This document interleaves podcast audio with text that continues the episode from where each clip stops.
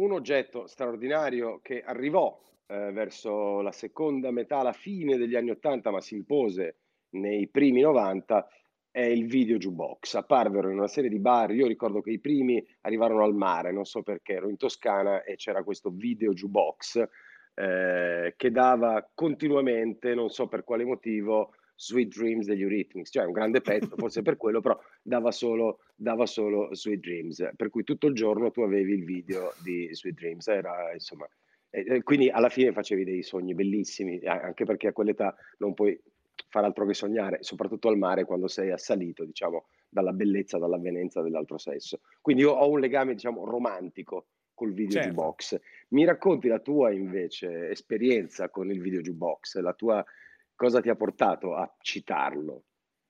Allora, in questa canzone nel quale, nella, nella, quale è citato il video jukebox, quindi senza averti qui, che è uscita nel 95, ma avevo scritto probabilmente nel 94, io ero convinto seriamente di inserire un elemento di attualità eh, pressante che avrebbe probabilmente condizionato anche il futuro rendendo il pezzo immortale dal punto di vista dei riferimenti materiali a ciò che accadeva in giro, no? Ho detto, dai, è che ho beccato il... Uh, il Weltgeist, no? lo, anzi lo Zeitgeist, Zeitgeist, la cosa più importante, lo spirito del tempo, no? eh, che, che, che, che guarda, riguarda questo momento. Scusami, devo citare un mio amico, si chiama Max Pezzali, che eh, dice che gli anni 90 sono il decennio delle tecnologie fallite. Me l'ha detto proprio lui, eh, fidati.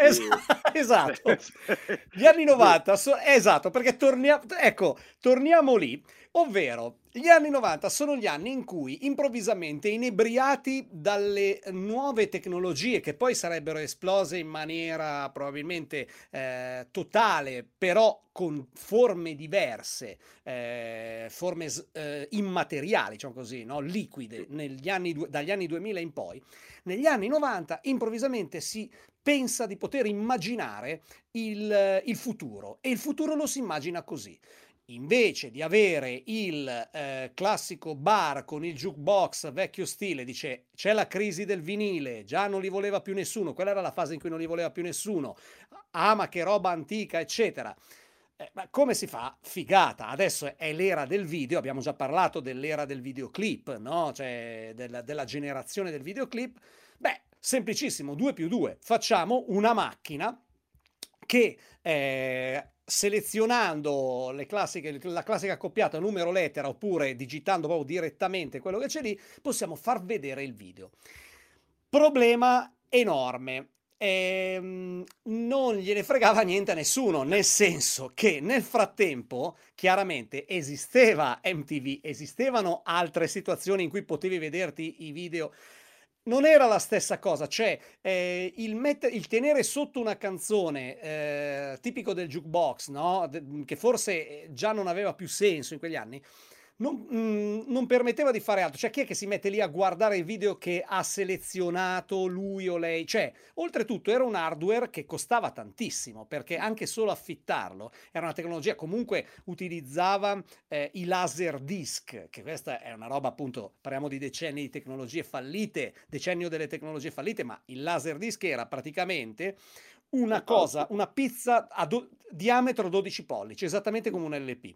Però spesso tipo come 4 LP, pesava tantissimo e le informazioni audio-video erano eh, ivi storate in maniera digitale. Quindi c'era sempre comunque il laser che lo leggeva come se fosse un CD, quindi c'era altissima probabilità che saltasse, che si sporcasse e quindi non fosse più leggibile, che si rovinasse tutto lo... Sta- insomma, che si rigasse era una roba da, da veri malati, no? E, e, solo il cassetto per caricarli, i laser disc, era grande chiaramente come un laptop eh, da, da, da 15-16 pollici di oggi. Il cassettino era una cosa che cioè, aveva proprio le guide come quelli dei mobili, no? Cioè i cassetti.